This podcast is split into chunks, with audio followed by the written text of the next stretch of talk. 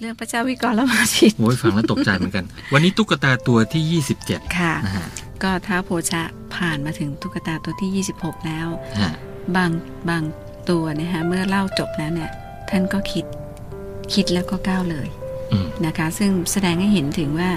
เอะเราเนี่ยพันปีให้หลังเนี่ย จะมีวิกรมาทิตองค์ที่สองหรือเปล่าอืมนะคะ แต่ว่าอย่างไรก็ตามเนี่ย กษัตริย์โพชะ เปรียบเสมือนตัวแทนยุวกษัตริย์ทั้งหลายครับ และเรามาเล่าในยุคนี้เวลานี้ฮะก็เหมือนกับคนที่ต้องต้องบริหารองค์กรหรือว่ากำลังผู้ทำนำงาทั้นงเป็นหลายหัวหน้านะคะครับซึ่งคำว่าหัวหน้าในที่นี้เนี่ยตั้งแต่หัวหน้ายาม หัวหน้าพันโลงขึ้นหัวไปหน้าครอบครัวอ่าทุกอย่างนะคะคือครับที่เราความรับผิดชอบของเรานะคะ เรามีมากขนาดไหนคือเรื่องคุณธรรมเนี่ยมันไม่ได้เกิดขึ้นเฉพาะระดับสูงเท่านั้นครับมันสามารถที่จะเกิดได้ทุกระดับอืม ที่ได้สดับตับฟังครับนะคะแม้กระทั่งเราไม่ได้เป็นหัวหน้าอะไรเลยเป็นหัวหน้าตัวเองอ่าครับนะคะทำงานตัวเองเนี่ยเราสั่งตัวเองก็จงชนะใจตัวเองครับสิ่งสำคัญที่สุดเนี่ยอย่างน้อยที่สุดเนี่ยที่พระเจ้าวิกรณาทิตแสดงให้เห็นเนี่ยคือการเอาชนะใจตัวเองครับนะการไม่มีตัวเองอืมมีแต่คนอื่นฮะนะคะปกติพระเจ้าวิกรมาทิตเนี่ยมักพอพระทัยในการท่องเที่ยวไปในโลกกว้าง เพื่อจะดูสิ่งต่างๆนะคะ คือคนมีปัญญาชอบที่จะเห็นอะไรด้วยตาฮะนะคะ แล้วก็เหมือนกับทดสอบกำลังใจอะไรหลาย ๆ อย่างทีเดียว วันหนึ่งพระองค์เสด็จมาถึงพระนครที่สวยงามมากเลย แล้วก็เป็นพระนครที่เจ้าชายทั้งหลายในราชตระกูลเดียวกันปกครองอยู่ครับคือเราก็คงจะพอรู้นะคะในระบบการปกครองแบบอ่า เทวราชาหรือว่าตระกูลหนึ่งปกครองเนี่ยจะหมุนเวียนครับนะคะหมุนเวียนแม้กระทั่งในสักวะสักยวงศ์นะคะแห่งกรุงกบิลพัทเนี่ยเจ้าชายหรือว่ามหากษัตริย์เนี่ยก็จะผลัดกันปกครองแล้วแต่จะเลิกขึ้นมาเป็นช่วงๆนะคะเมืองนี้ก็เช่นเดียวกัน แต่ว่าเจ้าชายที่ปกครองที่เมืองนี้เนี่ยเป็นผู้ที่ชอบธรรมครับนะคะคือปฏิบัติธรรมมีจริยวัตรงดงาม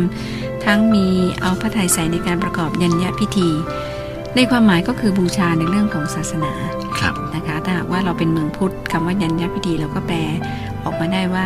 เป็นผู้ที่ใส่ใจในการทำบุญอ่ารักษาสื่อศีสารลให้ทานครับนะคะพุคืทธประเพณีทั้งหลายพุทธประเพณีทั้งหลายครับนะคะซึ่งกษัตริย์ทั้งหลายหรือเจ้าชายเหล่านี้เนี่ยทำไปเพื่อประโยชน์ของแว่นแขวนฮะเป็นตัวอย่าง ทั้งเป็นอุปถัมภ์บำรุงคณะพราหมณ์นะคะคืออุป อุปถัมภ์พกสมณะจีพราหมณ์เนี่ยพูดง่ายครับ ๆให้สมบูรณ์พูนสุขปราศจากความเดือดร้อน ก็เป็นดูศาสนุปถัมภก อะดูเผินๆนี่ดีนะคะ คุณชยุทธเมืองนี้นี่แบบพร้อมมากเลย ฮะ มีสัมมาคารวะทุกคนมีใจเอื้อเฟื้อเผื่อแผ่ มีความกรุณาเป็นที่ตั้งนะคะ ถึงขนาดพระเจ้าวิกรมาทิตก็ถึงกับคำนึงในพระไทยว่าเออตั้งแต่มาเนี่ยฮะยี่สิบยี่สิบหกตัวแล้วในเมืองนี้น่าอยู่ที่สุดครับ เป็นเมืองคนดี อืมอยู่สักห้าวันก็แล้วกันฮะคิดแล้วก็เสด็จไปสู่เทวาลัยอันงามวิจิตรแห่งหนึ่งกระทำการนมัสการต่อเทวรูปนะแล้วก็อยู่ในที่ห้องโถง อันเป็นที่ชุมนุมสาธุชน คือคนชอบมาวัดชั้นใด สมัยนั้นเมืองคนดีคนก็ชอบไปเทวาลัยชั้นนั้นครับขณะนั้นก็มีชายคนหนึ่งเข้ามาสู่วิหาร เป็นบุรุษรูปงาม แต่งตัวราวกับเจ้าราชบุตร คือเสื้อผ้าราคาแพงเครื่องประดับรัตนพรแพรวพรายระยิบระยับนะคะฉโลมกายด้วยเครื่องหอม ผสมกระบูนแหมขอกระบูนในแอนจอก็กระบูนนี่เป็นเครื่องหอมนะคะคุณจะมีเอาเหรอคุณจะมีแพรผมกต้อระงเปลี่ยบูนนทัศนะแล้วนะมีหญ้าฝรั่นจมดเทียงครับเนี่ยทั้งหมดเนี่ยนะคะ แล้วก็หญิงงามนะคะ ทุกคนก็สนุกสนานคุยกันคือเป็นขบวนใหญ่อืมคือเป็นอันถ้าเราพูดเปรียบเทียบทางธรรมคือพรั่งพร้อมบริบูรณ์ด้วยโลกิยะครับนะคะ ก็พระราชาทอดพระเนตรเห็นก็เออสงสัยว่าชายหนุ่มนี้คนเป็นใครนะแล้วก็ได้แต่มองอะนะคะอะวันรุ่งขึ้นพระองค์ก็ไปพระองค์จะประทับอยู่ห้าวันฮะปรากฏว่าชายหนุ่มคนนั้นก็เข้ามาในเทวไลยครับมาอีกครั้งหนึงแต่คราวนี้คุณจะยุทธมามาตรงกันข้ามเลยค่ะ มาคนเดียว นุ่งห่มอย่างปอนๆไม่มีเครื่องประดับ ทั้งเนื้อทั้งตัวมีผ้าเตี่ยวผืนเดียวอืมเมื่อวานนี้โปะเข้าไปอืม วันนี้เหลือผ้าเตี่ยวผืนเดียวโอ้เข้ามาในเทวสถานในบัตรดลอ่า ทุ่มตัวลงกลางห้องนอนคว่ำหน้า พระเจ้าวิกรมาทิตทรงทอดพระเนตรเห็นก็จำได้ครับก็ตัดถามด้วยความประหลาดใจว่าเออ เมื่อวานเนี่ยเห็นพ่อมาที่นี่เนี่ยแต่งตัวโอ้อาประดับประดาร่างกายด้วยอาภรณ์อันงดงามอืมราวกับเจ้าราชบุตรททำไมวันนี้มันถึงโซมอย่างนี้ล่ะ เกิดอะไรขึ้นลองเล่าให้ฟังหน่อยที่ฮะชายหนุ่มลุกขึ้นแล้วก็บอกว่าอารยบุตร เหตุไฉนท่านกล่าวดังนั้น เมื่อวานนี้ข้าก็เป็นอย่างที่ท่านเห็นนี่แหละ แต่วันเนี้ยตัวข้าเองก็เป็นไปตามชะตากรรมที่ผันแปรไปมคือจริง ๆ ตัวเขาก็เป็นคนอย่างเงี้ยนิสัยเหมือนเดิมอืมเพียงแต่ไอ้ของห่อหุ้มมันหายหมดอ่าเหมือนกับฝูงผึ้งที่เลี้ยงชีวิตด้วยการเสพน้ำมันที่หยดย้อยจากแก้มของช้าง และมีร่างกายคลุกเคล้าด้วยละอองเกสรจากกลีบบัวหลวง บัดนี้ก็ต้องมาเลี้ยงชีวิตไปวันๆนะคือมันก็ต้องมีดีมีเสีย บางวันมีได้มีเสีย อ่า บางวันมันก็ได้อืมนะเหมือนเสพน้ำผึ้งบางวันเอาน้ำผึ้งมันหมด มันก็ต้องอดอย่างนี้แหละ แล้วก็ยกตัวอย่างนะคะพ่อหนุ่มนี่เมื่อวานสงสัย เมื่อวานบอลธงเตะฮะอาจารย์ไม่รู้คู่ไหนก็บอกว่า อันนี้มันคงเป็นกรรมครับแล้วก็พูดถึงว่ามันคงเป็นกรรมที่มาพร้อมกับจักรวาลนี้แหละฮะนะคนเราตายแล้วเกิดตายแล้วเกิดมันก็ต้องมีดีมีเสียอืมพระราชาก็เอ๊ะเปิดพูดมันทำอะไรของมันอะเจ้าคือใครครับข้าเป็นนักการพนัน ล่นสกาหรือชายหนุ่มก็บอกว่าไอ้เรื่องสกานี้ต้องกล่าวว่าข้าชำนาญเป็นพิเศษฮะตรงนี้ตอนนี้ก็ชำนาญสารีกรีธาอีกด้วยอืมสารีกรีธานี่ก็เป็นเอ่อกีฬาชนิดหนึ่งฮะนะคะครับก็เป็นการพนันละค่ะนะคะก็แต่จะเก่งยังไงข้าก็ต้องอยู่ใต้อำนาจแห่งชะตากรรม แล้วก็รู้สึกตัวอยู่เสมอว่า เมื่อเห็นช้างงูนกถูกจับพระอาทิตย์พระจันทร์ต้องคลาดคำว่าคลาดนี่ก็หมายถึงสุริยุปราคาจันทรุปราคานี่แหละค่ะฮะแล้ว ก็ถูกทำให้ดับไป อ่าก็บอกอันนี้เป็นเรื่องธรรมดาชะตากรรมมันยิ่งใหญ่ บางวันมันก็สว่างบางวันมันก็ดับ ก็เขาเปรียบเทียบดีนะฮะอืมเป็นนักพนันที่มีคุณธรรมมาก พระอาทิตย์ยังดับได้เลยเขาบอกว่าทีนี้รูปร่างแม้งามเพียงใดก็ไร้ประโยชน์ครับนะคือแต่งตัวสวยงามยังไง น่าจะมีอุปนิสัยดีเลิศมีความรู้เป็นหนักหนานะหรือสังเวยเทวานุเคราะห์มากแค่ไหนก็ตามอืมกุศลกุศลกรรมอันเกิดจากบุญที่สะสมมาเนี่ยมันก็ช่วยอำนวยผลในขณะเดียวกัน กรรมมันก็ต้องตามมาติดติดๆกันเป็นเรื่องธรรมดา ครับ พระราชาก็มองด้วยความเรื่อมใสโอ้พูดให้มันร้ายกลายเป็นดีได้เนาะฮะแล้วก็เลยตรัสออกมาว่าหนุ่มเอ้ยไม่ว่าเจ้าจะเป็นใครก็ตามเจ้าก็ฉลาดนะฮะแต่ทำไมไปลุ่มหลงในการพนันล่ะไม่ใช่ความฉลาดในเรื่องนี้ ก็มองออกหมดทุกอย่างอะ่ะครับชายหนุ่มก็บอกไม่ว่าคนฉลาดยังไงก็ต้องทำอะไรได้สารพัดเมื่อผลกรรมมันบีบบังคับให้ทำแน่อืมนะยังบอกว่าเป็นกรรมอีกแน่ครับนะก็บอกว่าเอ่อ คนฉลาดเมื่อถูกผลกรรมบังคับก็ต้องทำได้อย่างนั้นแหละ แต่จิตใจเนี่ยเขาเป็นอิสระ เหนือทุกสิ่งที่ผลกรรมกรรมกำหนดก็ถือว่าการที่เขาเล่นการพนันเนี่ย มันถูกคือความเป็นอิสระ ถูกฟ้ากลั่นแกล้งหรือเปล่าฮะก็เหมือนนอนในช่วงที่แอนเล่าให้คุณจะยุทธฟังอะค่ะฮะนะคะที่แบบเทวดาเป็นเพื่อนกันสองคนอ่าไม่ใช่สหายสองคน คนหนึ่งทำความดีอืมคนหนึ่งทำคขึ้วามนสชั่ววรรค์ไปขึ้นสวรรค์คนหนึ่งคนหนึ่งเป็นหนอนในส้วมไปอยู่ในอาจมอ่าทีนี้ไอ้เจ้าเพื่อนที่เป็น เทวดาก็เห็นใจก็ว่าเออไปเล่าให้ฟังหน่อยซิว่าเจ้าหนอนตัวนี้เนี่ยฮะไปทำบุญร่วมกับเรามาเมื่อนึกถึงผลบุญจะได้มาเป็นเทวดาอืมก็ไปนั่งเล่าให้เพื่อนฟังว่านี่นะเคยทำบุญอย่างนี้อันนี้สงส์เป็นอย่างนี้ แต่กรรมมันหนักบทบังตาไอ้เจ้าหนอนในส่วนบอกเทวดาเนี่ยมีกรรมเหาะไปเหาะมาไม่มีอะไรเหนื่อยของเขาดื่มอยู่กับที่พอถึงเวลาก็มีอาหารตกมาถึงท้อง ตุบตุบนะฮะเสียงเนี่ยเป็นผลกรรมเสียงเป็นอย่างนี้เหมือนกับเหมือนกับพ่อหนุ่มคนนี้แหละค่ะครับนะคะก็อ่า พระราชาก็ตรัสสอนว่าการพนันเนี่ยนะพ่อหนุ่มฮะมันเป็นรากเหง้าของความชั่ว ความชั่วร้ายทั้งหลายเกิด เพราะความหลงไหลในการพนันอืมนะคะเหตุนั้นท่านจึงกล่าวว่า การพนันเป็นสิ่งที่น่าละอายครับเป็นที่สถิตของโจรอืมนะคะแล้วก็เป็นความชั่วที่เลวร้ายที่สุดในความชั่วทั้งหลายครับสามารถทำให้คนดีๆ กลายเป็นคนชั่วได้อืมเป็นคลังแห่งความฉิบหายอันยิ่งใหญ่ เป็นเมล็ดพืชแห่งความเลวทราม เป็นวิถีทางสายแรกที่นำไปสู่นรกครับ เมื่อรู้ฉะนั้นแล้วคนที่มีใจใสสะอาด คนฉลาดมีปัญญายังจะมายุ่งเกี่ยวกับมันอีกหรือสำหรับนักการพนันไม่ว่าจะพูดจะทำอะไรมันก็เป็นเรื่องน่าอาย มันทำให้เกิดความยากจนก็ได้ในพริบตาเดียว ครับ นะคืออย่าไปมองในแง่ดีว่าอู้ทำให้รวยอ่าแล้วมันจนพริบตาเดีเมื่ยอว วานไม่มีวันนี้เขามีแล้วดูสิแล้วก็ยังก่อให้เกิดความโชคร้าย โทสะ ความโลภโจรกรรม หงุดหงิด ความเร็วอืมขโมยกระโจนเกิดได้หมดมองแง่ไหน มันก็เป็นเครื่องทรมานอันยิ่งใหญ่ของคนในนรกทั้งสิ้น การพนันเป็นจิตวิญญาณของคนที่หาความสงบไม่ได้ ใจมันไม่สงบ มันรุ่มร้อนฮะมันหาใช่ฮะเพราะถูกยั่วยวนตลอดเวลาครับ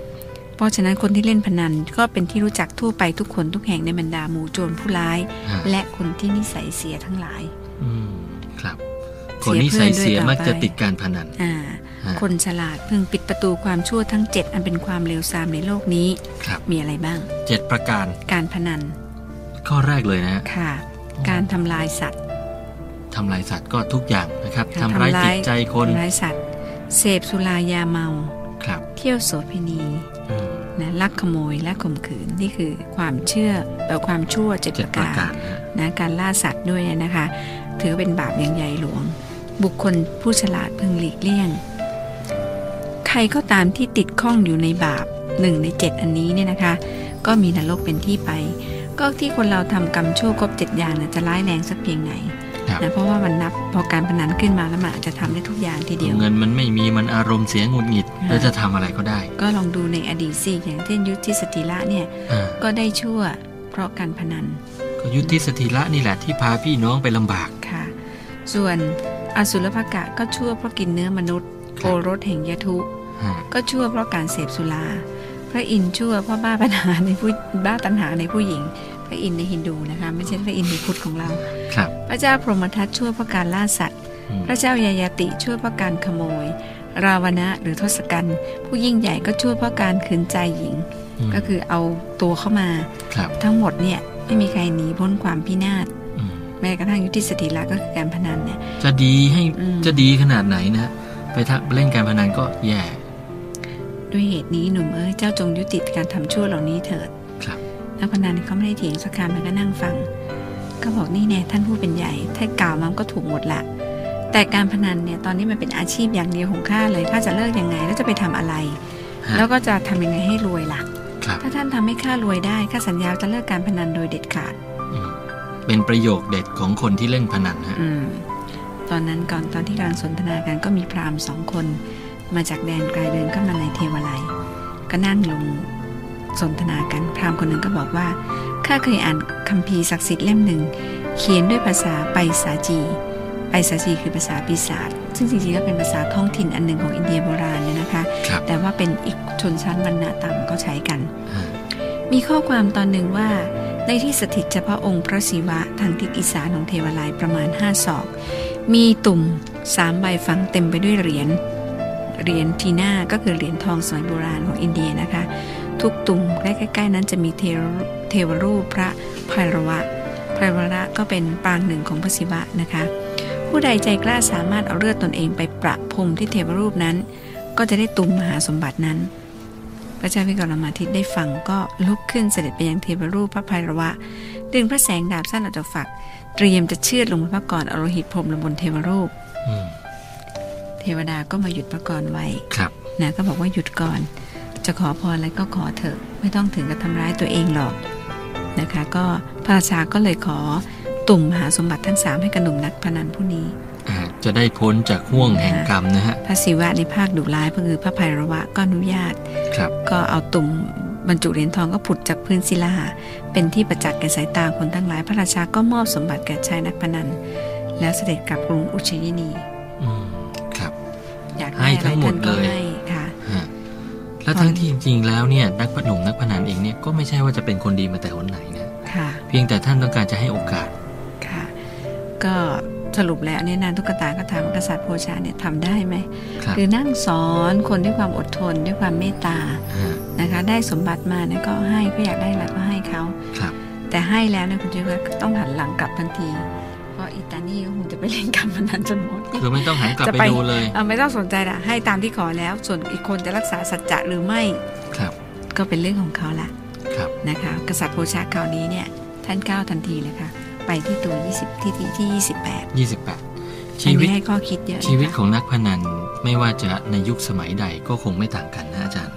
เพราะทุกวันนี้ในสังคมเมือง ต้องบอกสังคมเมืองไม่ใช่เฉพาะกรุงเทพมหานครนะครับ ที่ไหนๆในโลกนี้ก็เหมือนกันหมด ถ้าเราเอาการพนันมาเป็นสาระในการทำมาหากิน ถ้าทุกคนก็ไม่แน่ใจนะ บางท่านอาจจะไม่เคยดูข่าวต่างประเทศลงไปลึกซึ้งนะครับ หลาย ๆ เมืองที่มีคาสิโนนะฮะอย่างลาสเวกัสหรือว่าในแถวยุโรปเนี่ยโอ้ปัญหาชีวิตคนมากมายเหลือเกินนะครับ กลางค่ำกลางคืนดึกดื่นไม่ต้องถามว่าจะปลอดภัยไหมไม่ปลอดภัยฮะเพราะบางคนผีพนันมันสิงอยู่เต็มตัวฮะบางทีคนเดียวนะครับ ผีพนันมีเจ็ดประเภท มีพนัน มีบัคคาร่าฮะมีพนันบอล มีพนันม้า มีพนันหมาที่ฮ่องกงก็มีนะฮะ มีหวีพนันเจ็ดแปดตัวอยู่ในตัวคนเดียว แล้วมันจะร้ายขนาดไหนอาจารย์ คือในช่วงยุคนี้นะคะคุณจยุทธก็น่าเป็นห่วงนะคะคือเมื่อถึงตุ๊กตาตัวที่ 27 เนี่ยครับแอนก็เต็มใจอย่างยิ่งที่จะพูดให้ฟังนะคะว่า ในนับแต่โบราณการมานะก่อนที่ศาสศาสนาพุทธหรือพระศาสดาของเราจะทรงได้ตรัสรู้เนี่ยครับในโลกนี้ก็ยังเป็นที่ยอมรับว่าการพนันเนี่ยเป็นความชั่วร้ายอันดั เป็นความเสื่อมของชีวิตอย่างยิ่งฮะและไม่ว่าจะเป็นมีพัฒนาการออกมาในการที่เอ่อคือจริงๆนักพนันเนี่ยเขาเล่นได้ทุกอย่าง อะไรที่มันจะพนันพนันหมดอ่าอะคือวันนี้เรายังเห็พนันกันอยู่เลยไม่เราจะอยู่จะไป เราเห็นต่อยคนต่อยกันข้างทางก็ยังพนันกันได้ คือถ้าฮะจะพนันสักอย่างเนี่ยครับมันอยู่ในเลือดฮะนะคะ คือบางทีเนี่ยอยู่ในเขตแคว้นแดนไทยแดนพุทธศาสนาเนี่ยพยายามไม่ให้มีบ่อนพนัน